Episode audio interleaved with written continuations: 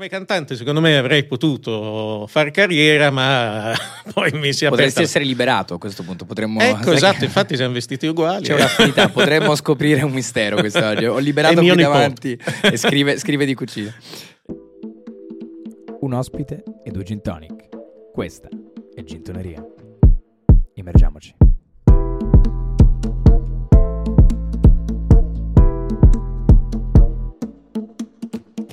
Buonasera amici e benvenuti a un nuovo episodio di Gintoneria Podcast, ultimo episodio del 2023. Oggi avrò il piacere di bere un gin tonic con Valerio Massimo Visintin. Benvenuto. Grazie, salute, io non posso bere, ma Ma, insomma, a, a fine puntata, in privato, in qualche modo, in qualche nicchia di questa casa. In bagno. Esatto, ti nasconderai e, e assaggerai il batonic, è un po' un aspetto peculiare del podcast. Grazie mille per essere qui, è, un grande piacere. grazie a voi di avermi invitato. No, no, è, è un, è un piacere, l'abbiamo anche un po' cercato. Io ho un file sul computer dall'inizio del podcast e questa era una puntata che avevo segnato da tempo. Valerio Massimo era- giuro, era un nome che c'era da prima che il podcast esistesse. Avevo mm, curiosità di, di conoscerti, di fare due chiacchiere. Oggi un po' si esaudisce questo, questo- questo passaggio. L'ultima del 2023, peraltro, quindi auguriamo anche buon Natale ai nostri ascoltatori. Ah sì, buon Natale, segue. buon anno. Buon anno, andremo avanti insomma poi nel tempo, però è tempo di goderci un po' di passaggi. Noi abbiamo un po' un rituale in questa stagione, Valerio, nel- nell'impostare le puntate e partiamo sempre dalla stanza dell'ospite, nella sua stanza dove è cresciuto, dove è nato. Oggi voglio fare un passaggio leggermente diverso e mh, deviare subito su, su- su un aspetto che in qualche modo ti connota con il tuo lavoro eh, da, da critico enogastronomico. Eh, in che momento della tua vita il cibo è subentrato come, come- come aspetto di interesse. Cioè, nella tua vita, nella tua casa da, da- da- da ragazzo, da bambino, eri già attento al cibo? Credi sia un po' innata l'idea di, os- di- di osservare i sapori, di rilevare le- il gusto? Eh, quanto spesso andavi a cena fuori, banalmente, che attenzione prestavi già da ragazzo al cibo, anche come cultura familiare? Ma eh, io ho eh, origini, ho sangue di varie città d'Italia, Eh, Sicilia, Bologna, Venezia e solo per ultima Milano. Quindi eh, partivo già dalle regioni maggiormente vocate alla cultura del Certo. cibo. E, mh, in più i miei genitori erano due puloni, cioè gente che usciva a cena praticamente tutte le sere. Ogni tanto portava fu- portavano fuori anche noi, i figli, e quindi per noi il ristorante era una parte mh, rilevante della nostra infanzia. Eh, uscire a cena non era un'occasione speciale, era un'occasione quotidiana per i miei genitori e piuttosto eh, frequente anche per noi. E quindi credo che sia nato lì l'interesse per il cibo, anche se poi io sono arrivato professionalmente a questo settore per puro caso, perché le vie del giornalismo sono infinite, ma sono tutte casuali. Cosa, cosa volevi fare da ragazzo? No, io volevo fare l'attore e il cantante. Allora, come attore ero oh, veramente un cane e poi mi dimenticavo tutte le, Le battute. le battute, un disastro. E come cantante, secondo me, avrei potuto fare carriera, ma poi mi si è Potresti essere liberato a questo punto. Potremmo, Ecco, esatto, che- infatti siamo vestiti uguali. C'è un'affinità, potremmo scoprire un mistero quest'oggi. Ho liberato qui nipote. davanti e scrive, scrive di cucina. Eh, eh, quindi in qualche modo mh, l'abitudine ad andare a cena fuori c'è da sempre, mh, per ragioni Sì, familiari. sì. eh, l'abitudine a osservare, a, co- a- a cogliere nel cibo dei particolari c'era già da ragazzo, eri un po' riluttante invece all'idea di vivevi il pasto come un normale momento di, di convivialità in famiglia o neanche ne te- magari te ne curavi. No, no, era un passaggio fondamentale. I miei genitori mi spronavano a assaggiare tutto, anche le cose che eh, in prima battuta avrei respinto, e a capire il gusto.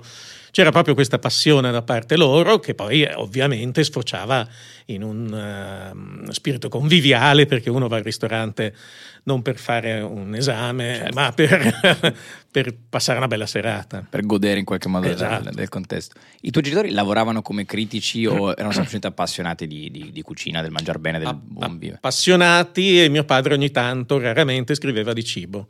Quindi eh, mi ha passato lui eh, la professione involontariamente, nel senso che, e qui una parentesi non proprio allegrissima, ma la faccio veloce, eh, lui avrebbe dovuto recensire tre ristoranti friulani, nei quali ero andato anch'io con i miei genitori, e invece è morto di un colpo all'improvviso, proprio all'età che io ho adesso, cioè 59 anni, Ok. e mm, io volevo già fare il giornalista e scrivevo già per qualche giornale minore e mia madre disse ma perché non scrivi tu questo pezzo che tuo padre avrebbe dovuto consegnare a Bar Giornale, che è una rivista che allora vendeva più di un milione di copie.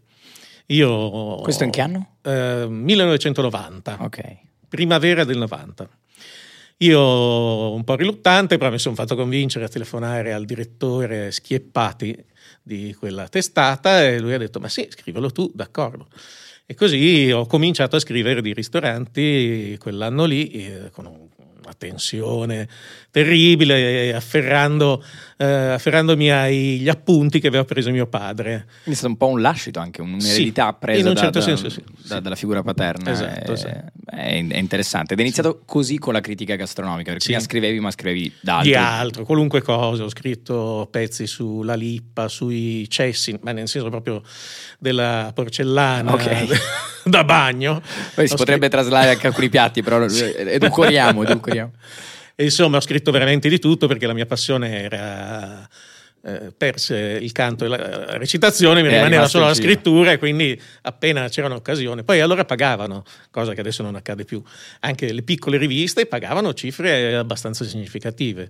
Quindi io facevo su con tanti articoli un bel bottino, non proprio uno stipendio, ma quasi. Certo, immagino. Quindi dal 90 ad oggi è iniziata la, carriera, dal 90 Sì. inizia la carriera da, critico gastronomico.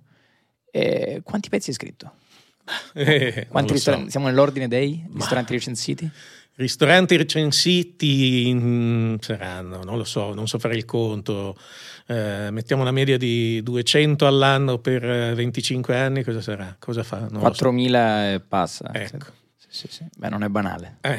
Non è banale, più di 4.000. Un calcolo al volo 200 per 25 co- con qualche telefono. Magari per un supporto Beh, matematico che sì, potrebbe perché esserci no. utile. Sulla matematica non sono Questo, negato. questo lo monteremo velocemente in modo che sembri che l'abbiamo capito subito, ma in realtà non l'abbiamo colto. Aspettiamo un responso dal- dalla nostra. 5.000, eh, Ecco. ci sono andato troppo lontano. Sì. Vedi che in fin dei conti 5.000 ristoranti. Penso in più o 30 meno. Beh, Quelli non- recensiti, poi naturalmente ne ho visitati molto di Eh, più. eh. certo, certo.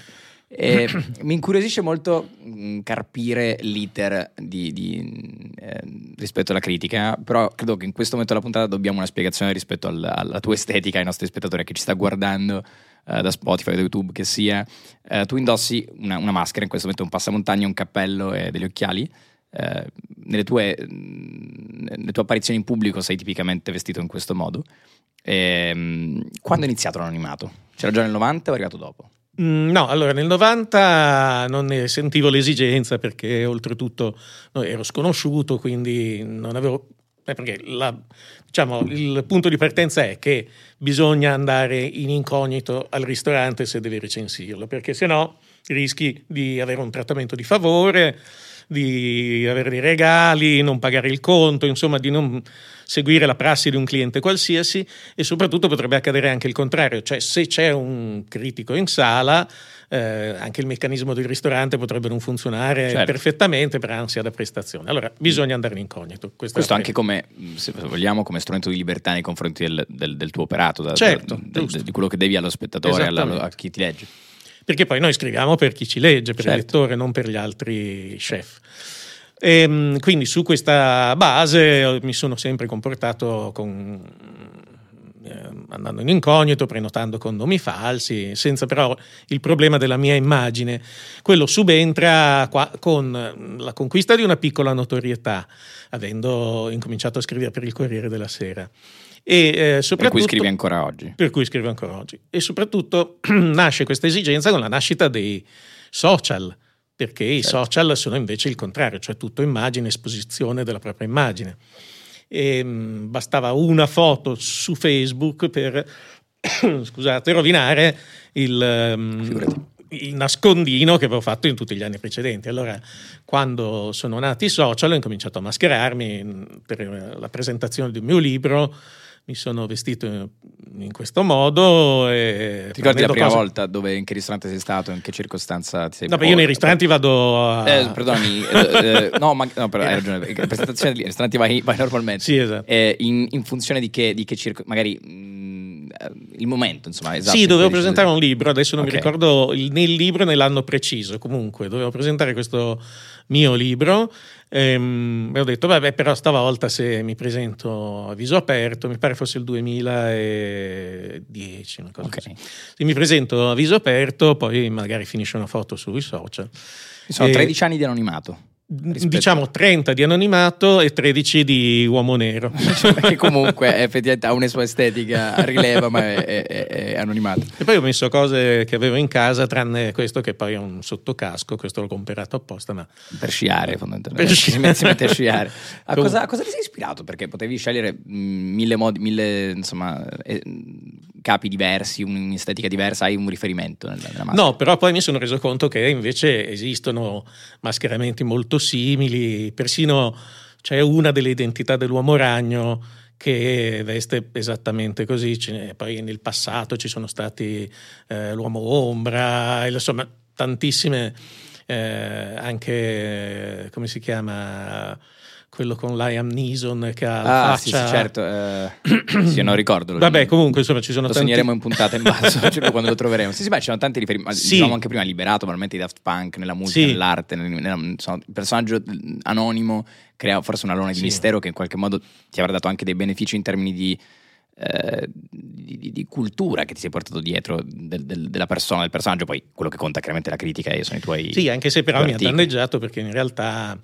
questo mi ha mm, Precluso delle- precluso molte possibilità, Certo. anche per esempio di mm, partecipazioni televisive, perché ormai Certo. va di moda sempre la Certo. scena di quello che assaggia. eh. Io quelle cose non le posso fare perché non ho Come il buco per la bocca. esatto. certo. Te ne sei pentito ad oggi o in fin dei conti è troppo parte di te questo... questo... No, non mi sono pentito. Prima di tutto perché è un modo per tenere fede a, un- a una regola deontologica e quindi non me ne posso pentire. Assolutamente. E, e poi perché è molto divertente in realtà avere questa doppia personalità.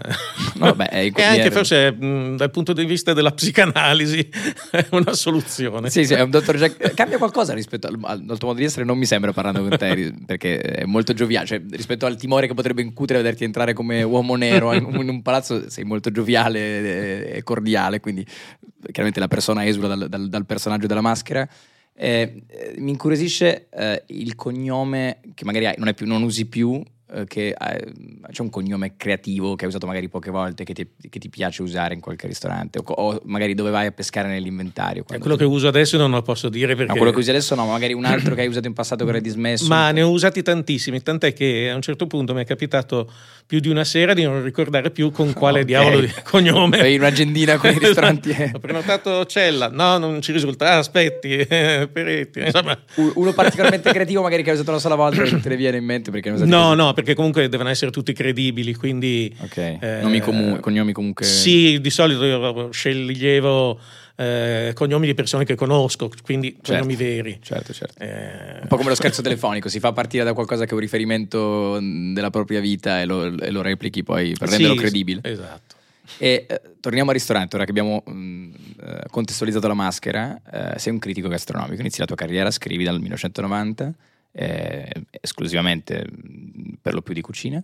E qual è l'iter con cui scegli i ristoranti da, mh, da- da provare prima ancora che poi da, da- giudicare? E, portami anche nel ristorante, nella, nella prassi, ora mh, chiaramente cercherò di, di condurre un po' le mie curiosità in- in- e di traslarle in domande, ma come li scegli, come li approcci? Eh, quanto tempo prima e come ci arrivi? Allora, la mh, scelta, la prima scrematura è sulle novità, cioè le novità sono più gradite ovviamente dai lettori e quindi noi, e dico noi perché poi è un lavoro di redazione, ci orientiamo prima di tutto su quello. Eh, poi adesso di novità ce n'è uno al minuto. A Milano soprattutto. sì, appunto, Milano è impressionante.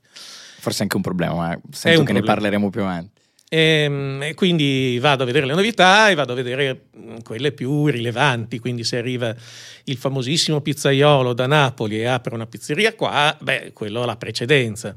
Oppure se uno chef importante apre qua, beh, sicuramente vado a vedere.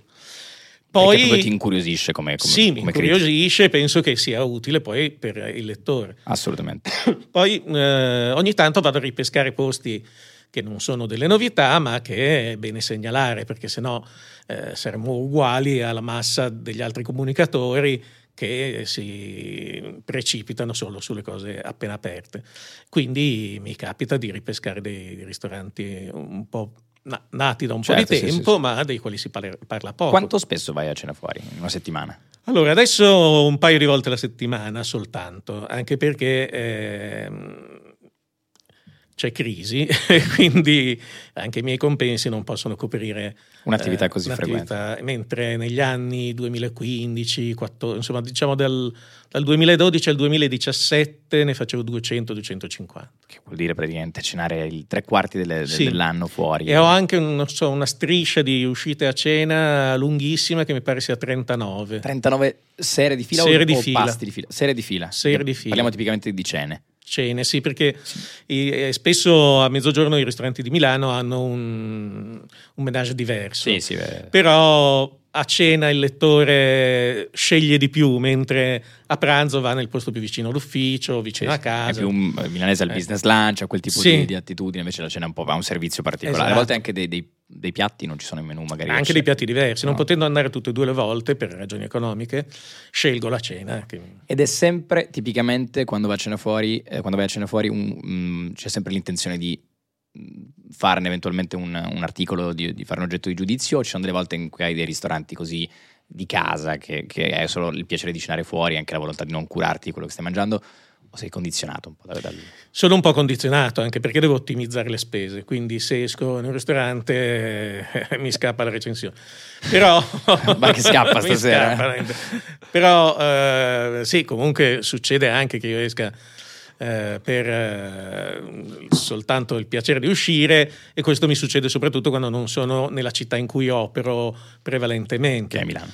Che è Milano. E quindi mh, poi alla fine ordino cose anche molto banali ma le più confortevoli possibili, cioè quelle che non mi sorprenderanno mai, perché così mi rilasso finalmente. Certo.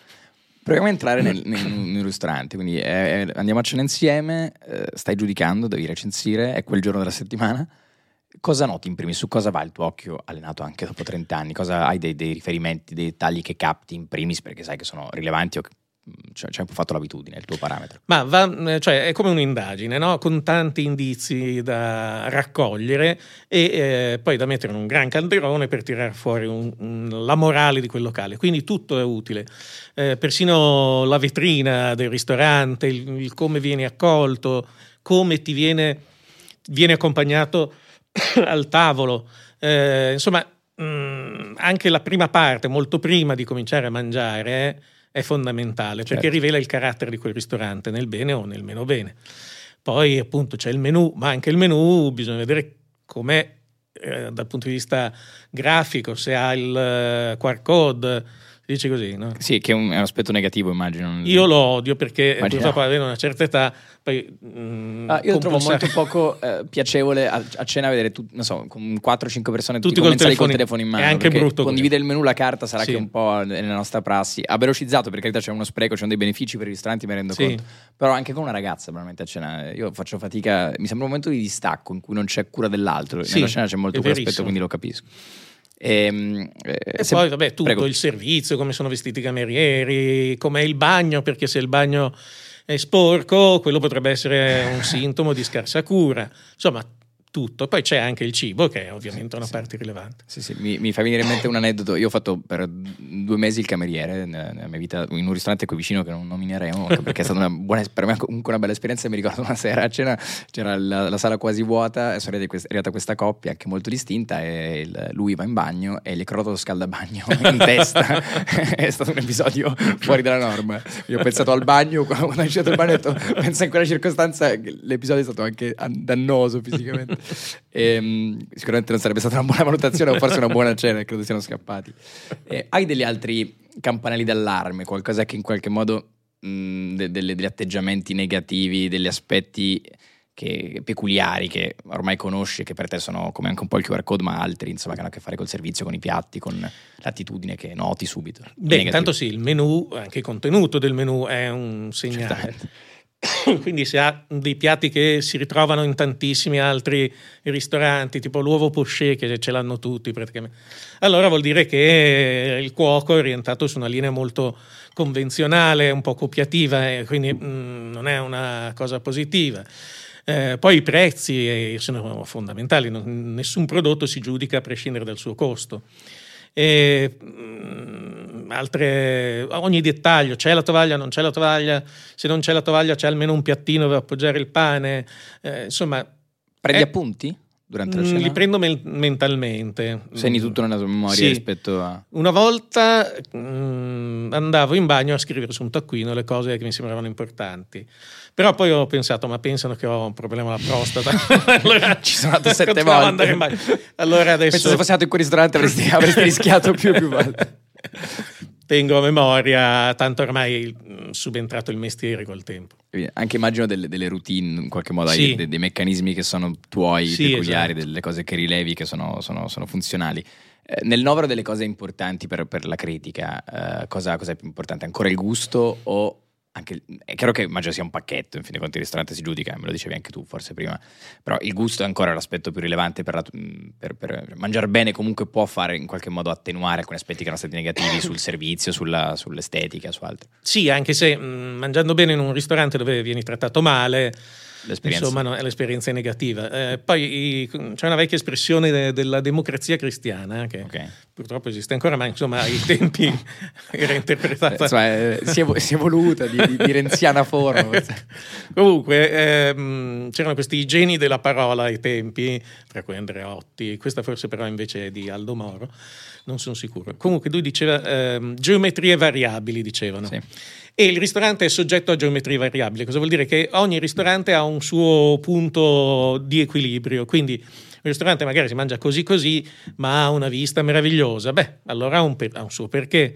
Oppure si mangia benissimo, eh, però costa troppo, beh, allora può essere una cosa negativa. Insomma, ogni ristorante ha una sua interpretazione e il ehm, critico gastronomico dovrebbe essere un po' eh, psicologo nel capire cos'è e cosa vuole essere quel ristorante per poter trasferire questa informazione a chi ti legge e a chi poi sceglierà di uscire eh, in un posto, Sì, sì. in un posto o in un altro. Anche Quindi, un po' l'identità del ristorante come sì, esatto, l'identità del ristorante è il suo snodo principale. Quindi, non so, per me è un posto sul mare con una vista sul golfo, anche se non si mangia benissimo, ma chi se ne importa? Non importa neanche tantissimo a probabilmente il ristoratore, però sa che può contare su quella carta lì. C'è un'esperienza che è aggiuntiva in qualche modo Sì. può, può colmare delle lacune Sì. altrove. Ma ehm, rispetto invece al, al- a quando tendenzialmente ti rendi conto, quando hai- arrivi, a che punto della cena arrivi a un giudizio tendenzialmente? Quante portate ordini e quante sono sufficienti per capire che bene o male il ristorante ha quel tipo, quanto basta mediamente per... per Ma allora, eh, io non vado mai da solo intanto, perché sennò potrei essere individuato, un uomo solo che va al ristorante a Milano, a Londra non lo so, magari sarebbe usuale, ma a Milano Forse sì. E quindi mi porto sempre dietro una, due, fino a tre persone, mai più di tre perché un tavolo da cinque già è ingombrante nella routine di un ristorante medio e potrebbe mettere in crisi Certo. anche quello. Il- Puoi evitare di creare problemi a monte al ristorante. Esatto, perché se no non posso valutare. Assolutamente. Ehm, quindi assaggio poi i piatti di tutti, eh, quindi assaggio sempre almeno 7-8 portate, che sono già un, Un buon parametro. eh, eh, e quando capisco, beh, se fa tutto schifo. Ciao.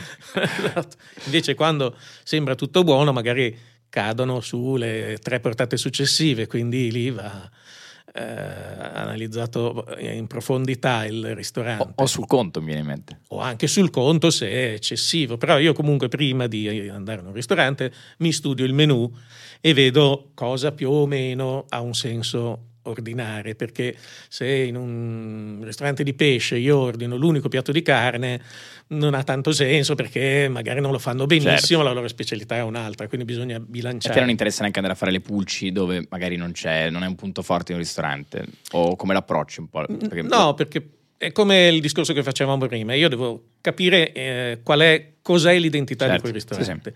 Quindi è inutile metterli in difficoltà ordinando l'unica mh, pietanza che hanno messo lì per chi ha sbagliato indirizzo. insomma. Piuttosto la nota, nel menù c'è quel piatto lì Sì, e, lo dico, non, eh. non c'entra nulla con l'identità del ristorante. E, eh, c'è una frase che credo sia di Murigno, ma la, la- la ricordo rispetto a, a Federico Buffa, Buffa racconta.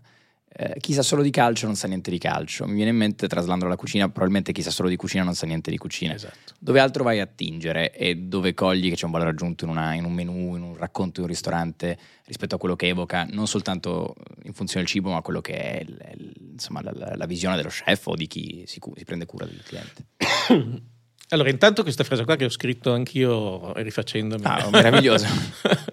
ehm, funziona proprio per il critico, cioè eh, quando io faccio lezioni mi capita di fare lezione a dei giovani che vogliono fare il critici, eh, gli dico sempre, ma non... Mascherato? Mascherato, sempre anche per ore. Eh. Ho fatto delle lezioni allo Yulm di otto ore con la maschera. Sopravvivenza, quindi anche in maschera più che, più che su 39 giorni di, di cena di chili.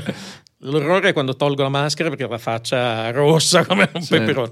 Comunque, ehm, chi vuol fare il critico gastronomico deve avere una cultura generale piuttosto elevata, quindi deve stare attento a tutto quello che accade nel mondo della cultura, ma anche dell'attualità, deve leggere i giornali, deve andare al cinema, leggere libri, deve informarsi, cioè formare una, uno zoccolo duro di eh, conoscenze che poi si possono usare per interpretare i ristoranti. Quindi è vero, chi sa solo di cucina non sa niente di cucina e eh, questo vale anche molto per eh, i, i, cuochi, per esempio, certo. che mh, mm, non sarebbero buoni critici perché svolgono un lavoro completamente diverso e non hanno spesso questa struttura di base. Quindi ehm, è fondamentale avere un bagaglio di conoscenze per interpretare quella realtà. E eh, questo ci difende anche dall'influenza delle mode. Assolutamente. Perché se no, qualunque cosa sia nuova o mai vista ci eh, conquisterebbe, ci spugnerebbe. Invece noi dobbiamo fare un passo indietro e valutare se quella moda è una cosa cretina oppure se, se comunque ha una ragione d'essere per cui è, funziona. Cioè. e quindi è fondamentale allargare il campo di conoscenze. Questo vale un po' per tutto. L'avevi ripescata anche tu dal calcio? La, no, io no. non so, lo, si, si, sente dire, insomma, e quindi non l'avevo pescata da Mourinho che peraltro è il mio idolo perché sono interista ah questo, questo, è un problema enorme a questo punto del, del, del nostro dobbiamo tagliare tutto io sono juventino quindi si pone un enorme divario, divario culturale tra di noi No, ti ho sentito, ti si ascrive un'altra, invece eh, una, una, una, diversa frase, questa non a Murigno, non credo l'abbia, l'abbia, nominata lui, anche perché non so che cultura abbia delle, di cucina, ma probabilmente potrebbe parlare anche lui no, di cucina, non ho problema per me parlare. Eh, rispetto alla guida Michelin, eh, ne hai parlato come della droga degli chef in questo momento. Io eh, ho provato a cercare qualcosa su, su, su, sulla guida Michelin e sulle, di conseguenza le stelle Michelin attribuite a, a ristoranti e ristoratori. Eh, come funziona la guida Michelin, come nasce, solo per mia cultura personale, per chi ci ascolta, per chi ci guarda, allora, e poi che valore ha oggi effettivamente? Allora, nasce cent'anni fa come guida um, ai viaggiatori perché la Michelin faceva le gomme, certo. fa tuttora e quindi era un servizio a chi viaggia con le gomme della Michelin ma anche senza le gomme della Michelin. Eh, con gli anni, soprattutto eh, negli ultimi 10-15 anni c'è stata un'accelerazione per cui in realtà non è più neanche una guida, la si chiama guida ormai per convenzione, ma è una specie di grand jury che elargisce stelle, stelline premi vari. E viene interpretata così anche dalla stampa, perché la Michelin ha circa 340 in Italia, 340 stellati, o forse qualcosa di più, 380, non mi ricordo ma in realtà si parla solo di quelli e non degli altri 2000 ristoranti e locali di cui si occupa la Michelin. Quelli non li cita mai nessuno, non hanno le stelle, quindi non esistono. In effetti sono una specie di alibi per poter chiamare guida una cosa che non è, è come se creasse uno spartiacque tra gli stellati e i non stellati, anche se Michelin si cura anche dei non stellati, ma sì. non, non attribuendovi le stelle, la stampa non se ne cura. Non se ne cura neanche la Michelin, non ah, li okay, nomina neanche. Okay, okay, e tra l'altro sono le selezioni dei non stellati sono vecchie, polverose, antiquate, fatte male. E la stessa guida Michelin è fatta male, ogni anno ci sono degli errori, ci sono schede che si ripetono per 10-15 anni esattamente con le stesse parole, insomma un prodotto ehm, editoriale mediocre al quale va dato invece un enorme seguito, una reputazione che non merita, in virtù di, dell'abilità nel curare le pubbliche relazioni da parte della Michelin e anche in virtù di alcuni sponsor molto eh, imponenti che reggono questo gioco che in realtà mh, ha un connotato eh, politico, mi sento di dire. No, beh, in realtà molto basso. Ah, insomma. Okay, sì, politico è tutto un gioco, se vogliamo dire, economico.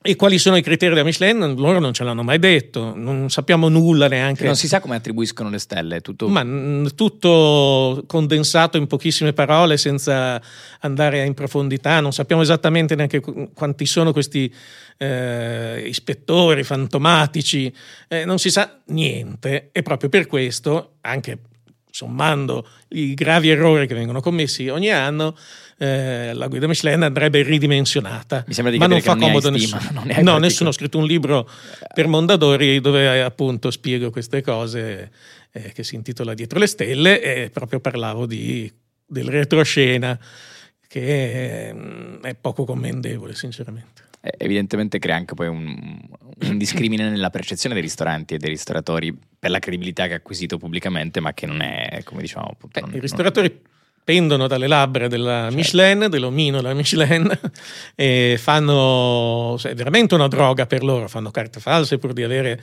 questo riconoscimento e se non lo ottengono vanno in crisi. Ora, mh, ammettiamo che la cucina sia mh, arte, non lo è sempre, ma insomma forse non lo è mai, non lo so, non Certo. mi interessa. Però in nessun campo della creatività umana si vive in funzione di un premio. Se arriva il premio, bene, ma eh, la, mm, la- diciamo, la genesi delle opere ha una struttura molto più radicata e profonda nel singolo artista. Qui invece vivono per avere quel premio, al punto che Mauro Uliassi, che è è marchigiano di Senigallia, no? Esatto, eh, ha dichiarato, dopo aver conquistato finalmente la terza stella qualche anno fa, ha dichiarato al Corriere della Sera, se non l'avessi ottenuta avrei mollato tutto.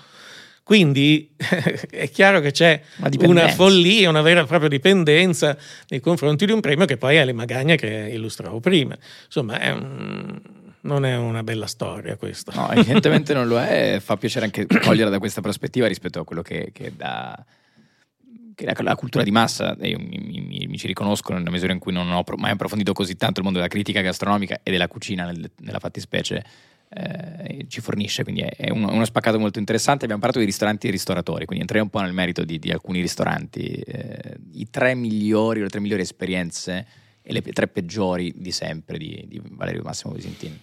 Dunque, sui tre migliori mi astengo perché in realtà noi facciamo eh, una fotografia una Polaroid di un panorama in movimento. Quindi in realtà io focalizzo quella serata. Però, no, posso- io parlo di esperienze, non di Ah. ristoranti, quindi tre- le tre migliori Però non vorrei, non vorrei fare dei nomi in positivo le- perché le magari adesso ricontestuali- è cambiato tutto, Ok, capito? Cioè, tu ok. scrivi, infatti le mm, recensioni dovrebbero avere la data di scadenza, no? Questo- perché tu scrivi eh, un servizio eretto da un gentiluomo, poi invece lo sostituiscono con un brutto il giorno dopo Certo. e ti arrivano gli insulti. Quindi, no, l'esperienza peggiore che ho fatto nella mia vita è stata mm, in un ristorante che adesso non c'è più. possiamo parlare Di un ristorante, tra l'altro non lontano da qua, eh, Do- in che zona? eh, Conca del Naviglio, da quelle Ok, parti lì. Certo. E eh, mi, non so perché ordinai eh, la eh, doppia tartare di eh, manzo e branzino. Carne e pesce. Sì, ed erano due dischi, uno di carne, uno di pesce, uno sopra l'altro, e in mezzo una salsina. E, mm, ora la salsina, io non ho mai mangiato il topo marcio, ma penso che abbia quel sapore lì. Ok. E poi carne e pesce, insomma, crudo. Già un difficile, piatto- velleitario anche in partenza. sì, esatto. Ecco, il problema è che quella sera eh, c'era, c'eravamo solo noi, io e mia moglie, a cena in questo ristorante e la cucina era a vista, ma in quel caso eravamo noi a vista rispetto alla Certo. cucina, perché loro avevano- i vetri non avevano niente da fare perché non c'erano clienti, quindi ci guardavano. E io non riuscivo a mandare giù sta schifezza, che era una roba mortale. E eh, per fortuna mia moglie eh, ha intuito la sofferenza e con un gesto repentino ha preso questa, quel che rimaneva di questa doppia polpetta e me l'ha ficcata in tasca, nella tasca della giacca. Lì avresti dovuto ricorrere all'agendina in bagno. Avresti dovuto- devo prendere gli appunti, perdono. Dovevo portarmi il piatto. Esatto. E mh, vabbè, la, la giacca poi l'abbiamo bruciata dentro un pentacolo. Al rogo. E, però loro non si sono accorti, che, quindi hanno anche pensato che l'avessi gradita molto perché l'avevo mangiata in un battibaleno, al punto che temevo che arrivasse il, risto- il cameriere a dirmi ma vuole il bis? In quel Certo. caso mi sarei ucciso. Poi hanno trovato la recensione, l'hai recensito. L'ho recensito e ne ho parlato malissimo. Eh, evidentemente. Eh, non hanno mai però scoperto, non ti hanno mai associato, penso. quel- No, perché avevo mangiato così rapidamente quel piatto. Grazie alla giocata. Esatto. Ma è mai capitato, tornando eh, ancora sulla maschera, che dico ci fosse una. una- una- ti, ti- abbiano scoperto, perché questo evidentemente non è accaduto, però che c'è stata una sensazione che tu l'abbia percepita anche in ristorante, magari di, di essere osservato in modo particolare, di, di aver captato che c'era un'attenzione nei tuoi Mm. confronti dovuta. No, direi di no, anche perché io appunto sto con un profilo molto basso, sto attento a non parlare troppo con i camerieri, insomma, mm, poi ho anche una struttura fisica abbastanza anonima, non, eh, Certo. non- cioè passo facilmente inosservato, quindi... Sì, probabilmente se Giacomo Poretti facesse il critico gastronomico Eh, sarebbe sì. più rilevabile. Sì, oppure se fossi alto due metri. O esattamente al contrario, esatto, esattamente. E c'è una categoria di ristoranti che, fre- che mm, ti sta un po' sulle balle, che non frequenti a priori, che magari non so, sono ristoranti di una, una cucina etnica di un certo tipo che non provi perché non ti piacciono, quindi li esclusi a monte, o magari ristoranti che puntano troppo sull'intrattenimento. A Milano ce ne sono tanti e poi è tutta fuffa. No, perché anche quelli hanno il eh, baricentro, l'identità di cui parlavamo prima. Certo. Se puntano molto eh, su, su quello, è giusto che abbiano un riconoscimento anche pur nei limiti che quindi non so Spirit eh, de Milan mi pare che si chiami così Sì, eh, non si mangia tanto bene però è un posto bellissimo dove si va Vale con piacere per, per il locale quando è estate o per gli spettacoli quando- quindi ogni locale ha, ha un suo senso oppure non ce l'ha ecco in quel caso eh, Viene stroncato, viene ma vale la pena provarlo, vale cioè. la pena di provarlo esatto. Hai amici ristoratori? no nessuno Evidentemente no. C'era qualche vecchio amico ristoratore dei miei genitori, ma ormai sono passati tanti anni e non sono più in attività, diciamo. E sempre deontologicamente, in fin dei conti, non- è meglio che tu non abbia amici ristoratori. Certo, è, è opportuno che tu è non il li motivo per cui io non lego con nessuno, anche quando mi scrivono in privato cerco di dare una sensazione di disagio perché non voglio accorciare troppo le distanze.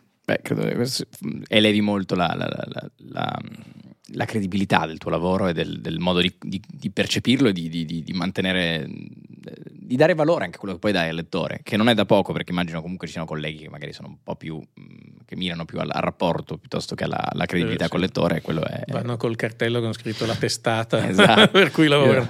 Eh, Conferenza stampa, io scrivo per. Esatto. Buonasera, scrivo per. Ehm, parliamo un po' di ristoratori perché Milano, in, in fin dei conti, ha tanti grandi, grandi chef e di conseguenza ristoratori. Eh, il primo non è milanese, ma so che ne hai parlato e l'hai provato. Osteria Francescana, Massimo Bottura. Eh, che ne pensi? Che, che ristorante è lui? Che chef è? Allora, anche lì sospendo il giudizio sulla cucina perché non ci vado da troppo tempo. Ok. Eh, lui, mm, io non giudico ovviamente le persone, ma le loro opere, secondo me è troppo compreso nel proprio io e nel personaggio che si è costruito. Quindi, quando lo vedi alla TV, parla solo di quello che fa lui, di quello che ha fatto, dei progetti che ha, e non è capace di uscire da questa eh, specie di gabbia nella quale ci si è ficcato da sola. Un superego enorme, ha anche una teatralità che a me infastidisce leggermente Ok. con eh, questa gestualità, eh, le dita qua, quella vocina. Insomma, come personaggio pubblico mh, preferirei si concentrasse di più sulla cucina. Come cuoco è senz'altro un genio. Adesso non so gli ultimi menù eh, come sono, ma sono sicuro che sono di altissimo livello. Ha meritato comunque quei risultati, poi alcune uscite de- hanno deviato un po' dal, dal- dal- dal- focus Sì. sulla cucina. Hanno Poi, più- sai, quei risultati sono anche lì mh, tutti da vagliare in senso critico perché la 50 best che lui ha vinto una o due volte, non so, è in realtà una classifica che non ha alcun fondamento perché in tutto il mondo devono votare i ristoranti che stanno magari dall'altra parte del pianeta, non- lì funzionano molto le relazioni pubbliche, gli sponsor che ti porti appresso, insomma è tutto un po' una finzione, è una fiction. Mi viene in mente, ma solo perché ne abbiamo parlato prima di calcio, un po' come il pallone d'oro, no? Che Ecco, come vo- il pallone d'oro ma peggio. peggio, no? quindi benissimo, ma molto bene. Io che ho contezza di France Football, di quel mondo lì, Ecco. benissimo. Ehm, Bartolini, che è il più stellato d'Italia, invece che a Milano, eh, l'hai provato? Che, che chef è? provato, mm, mi pare molto bravo, è una persona molto seria e mm, molto quadrato, è il contrario di, di Bottura che è genio e sregolatezza, Bartolini è un uh, uomo molto concentrato sul proprio lavoro e non mi dispiace il fatto che si mostri poco in tv, che faccia una vita sociale un po' più co- compressa. Stiamo un attimo nel novero dei, dei, degli chef a proposito di chi in tv si è mostrato parecchio forse negli anni precedenti, Carlo Cracco. Ma eh, io con Cracco ho parlato, mi pare due volte al telefono perché poi appunto evito i rapporti diretti eh, e mi è sembrato sempre molto civile. Eh, dopodiché lo posso giudicare soltanto come interprete televisivo, come protagonista di spettacoli televisivi. All'inizio era sicuramente insopportabile con quella voce da un po' stridula con la quale sgridava Masterchef eh, i concorrenti e ho visto che si è molto ammorbidito, forse è più se stesso adesso ed è anche abile, l'ho visto fare una scenetta con... Mm, come si chiama? Manca, forse in... Luigi... Eh, Fabio De Luigi? Fabio De Luigi, sì, sì, ha il, il, programma su una rete che non possiamo nominare perché ci sponsor... eh. No, non è vero, possiamo nominare Prime Video. Diners Club, credo si chiamasse. Ecco. Dove cucinavano con i Vipac, erano tutti lì. Sì, a... ma l'ho visto anche in una scenetta dove eh, De Luigi fa Massari. Ah, ok. Interpreta fa... Massari. Altro personaggio eh, non banale. Sì. Esatto. Tu gestisci anche pasticceria? O... Sì, anche, certo. Anzi, ho appena assaggiato 2000 panettoni di Milano e ho preso 4 kg, 3,5, 4. Ne valsa la pena, però? Beh, sì, è stato divertente. Oltretutto il livello è aumentato, si è elevato enormemente in questi ultimi anni, quindi i panettoni sono quasi tutti buonissimi. Di Borghese invece cosa, cosa, pensi? Che della sua cucina anche lui ha un ristorante a Milano? Non sono mai stato nel suo ristorante, come conduttore va benissimo, funziona tantissimo. Eh, ogni tanto in qualche intervista esce con delle affermazioni eh, che si potrebbe risparmiare, ma comunque va bene. Insomma. Eh, però eh, in qualche modo stiamo nominando che il ruolo dello chef sia diventato di massa, quindi appartenga ormai anche all'intrattenimento, che abbia funzionato come eh, profilo commerciale e eh, televisivo, è indubbio. Abbiamo nominato Cracco, Borghese, avremmo potuto nominare Barbieri e Canavacciuolo, non li ho nominati perché chiaramente sono, appartengono a una ristorazione che non è milanese, però potremmo ugualmente eh, non trovi che in qualche modo ormai il giudizio sia sempre viziato dalla, dalla componente caratteriale e che poi nel, in qualche modo quando si assaggia in un ristorante di questi, di questi chef eh, l'ego del, del, del ristoratore, del, dello chef, eh, si, superi quasi la, la, la, la dimensione del, del, pasto. Sì, sì, certo, siamo così bombardati da queste immagini di super chef che mh, mm, diventa difficile giudicarli. Mi ricordo un mio collega non tanti anni fa che mi disse, beh, io non ho trovato molto buono questo piatto di uno chef famoso, eh, però se l'ha fatto vuol dire che va bene. Dico, ma allora non fare più il critico e vado certo. a casa. E, ehm, peraltro Canavacciuolo, Barbieri e Locatelli li ho incontrati sul set di Masterchef. Ricordo, certo, è una puntata e... iconica. Dovevano rifare eh, il piatto sulla base di tua, un tuo articolo. Sì, solo che poi lo chef residente che aveva confezionato il piatto a casa di mia suocera. Ok. Ha fatto poi una cosa completamente diversa per la TV. Okay. Quindi la mia descrizione non c'entrava più niente. Beh, questo è un eh. dettaglio. Comunque sono molto buffi, molto scherzosi. Persone piacevoli? Sì, beh, sono come. Beh, Locatelli e Canavacciolo sono come dei ragazzini, veramente si davano le pacche in testa. Barbieri invece più riflessivo. Però comunque è stata una giornata divertente. Com'è il set di Masterchef? Eh, come, come dinamiche? Quanto, quanto, tempo ci vuole da che iniziano a cucinare? Quanto tempo, che, che no, esperienza è stata? È tutto come, mm, come, in tv, insomma. Hanno pochissimo tempo per cucinare, hanno questa fretta orgasmica che certo. li attanaglia. E Però assaggiano sono... molto dopo, so. no, abbiamo assaggiato quasi subito. Comunque ci sono tante pause eh, in cui non si fa niente, poi appunto alla fine io, eh, quello che è andato in scena, una minima parte di quello che ho detto, ovviamente c'è tutto un lavoro di, di cucitura e taglio eh, che rende quello spettacolo molto ben confezionato, eh, perché... Eh, è un format vincente. Eh, esatto. Questo è inevitabile, se vogliamo anche uno, forse ora è arrivato anche un po' maturo, però chiaramente è stato un paradigma televisivo per sì. diverso tempo. E probabilmente anche per quanto mi riguarda, come mio gusto, eh, meglio, poi confezionato bene anche da, da, chi la produce negli anni, penso a Magnoli all'inizio con Giorgio Gori. eh, meglio rispetto ad altri programmi che sono un po' più penso anche quello che fa Caravacciuolo in cui va nelle cucine a giudicare mi sembra un po' finto come... quello so che è finto perché ho mm, intervistato una volta uno dei ristoranti che erano stati Proprio finto, visitati. cioè- Beh, dice sì, cioè tutta la dinamica drammaturgica, la lotta tra figlio e madre, c'era questo, era un posto qua di Milano. ok E quella dice ce, ce l'hanno appiccicata loro, ce l'hanno scritta loro, non erano affatto in contrasto. E poi c'erano gli scarafoni, scarafoni che viaggiavano sulla tovaglia. E la signora ha detto no, assolutamente no, ma anche perché è impossibile, gli scarafaggi si nascondono, non salgono Sì, sulle sì, tovaglie se c'è tanta gente, quindi era- anche quello è stato applicato, lei ha detto io ho detto non fatelo e loro di nascosto invece l'hanno fatto, in cambio di un restyling del locale.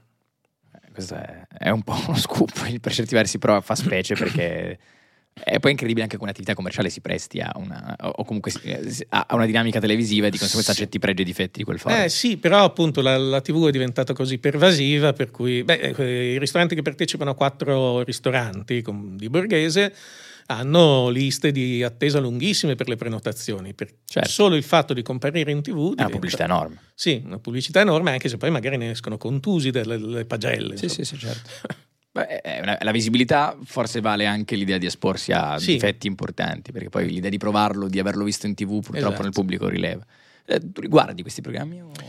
Ma adesso mi hanno un po', si ripetono sempre allo stesso modo, mi documento e quindi li guardo e eh, quattro ristoranti secondo me era anche divertente all'inizio, anche per la dinamica psicologica dalla quale si evince che i ristoratori si odiano mortalmente. È una faida incredibile. sì, sì, sì. sì. E poi perché quattro ristoranti è l'unico format eh, studiato apposta per la ristorazione, mentre Masterchef non è diverso da qualunque Certo, talent, sì, è una gara. Factor, è Sì, una sì, gara. assolutamente. E, e quindi quello lo all'inizio scrivevo, "Beh, adesso è sempre uguale. Eh, su Milano so, magari offre anche degli spunti, quattro ristoranti per provare dei ristoranti o comunque di- per provare a recensirli o magari a vedere se corrisponde poi all'immagine che ha. Sì, anche se è capitato che gli autori chiedessero a me, ma cosa ti mi consigli? Quindi Ok. non lo so.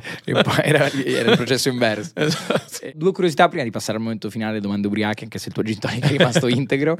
E, ehm, tu cucini, sai cucinare, hai, mh, hai passione per qualche piatto da, da realizzare a casa rispetto proprio alla- alla- all'attività della cucina? Allora, io quando ero single, beh, ti parlo degli anni 30, cucinavo molto spesso per intortare le ragazze. Solo- Ok. L'unico scopo era quello. Le invitavo a cena. Certo. Poi però eh, ho scoperto che eh, si ricordavano dei piatti che avevano mangiato, ma non del cuoco, cioè di me, che li avevo fatti e quindi non funzionava. Con una ragazza è un tantino problematico. esatto, ho mangiato una melanzana parmigiana buonissima da mm, coso.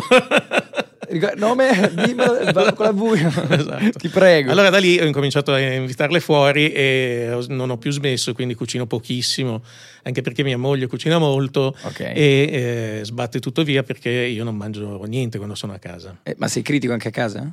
No, no, semplicemente salto il pasto perché Ah, ok. se Ok, no evidentemente. diventerei 200 kg. Que- Questo è un tema.